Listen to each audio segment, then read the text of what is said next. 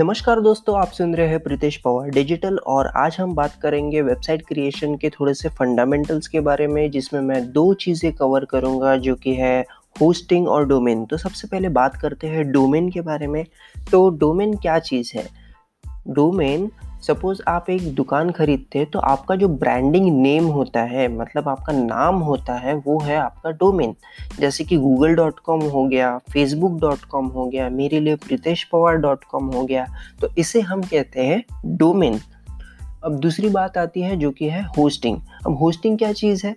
अब जैसे ही आप दुकान खरीदते हैं तो आपको थोड़ी सी स्पेस तो लगती है राइट तो आप वो जगह जो है, वो जगह आप रेंट पे लेते हैं या फिर ख़रीद लेते हैं, दोनों में से कुछ तो करते हैं।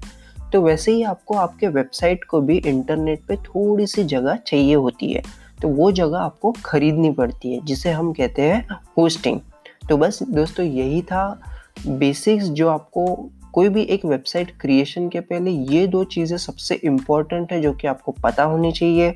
और ये हमने कवर कर लिया है।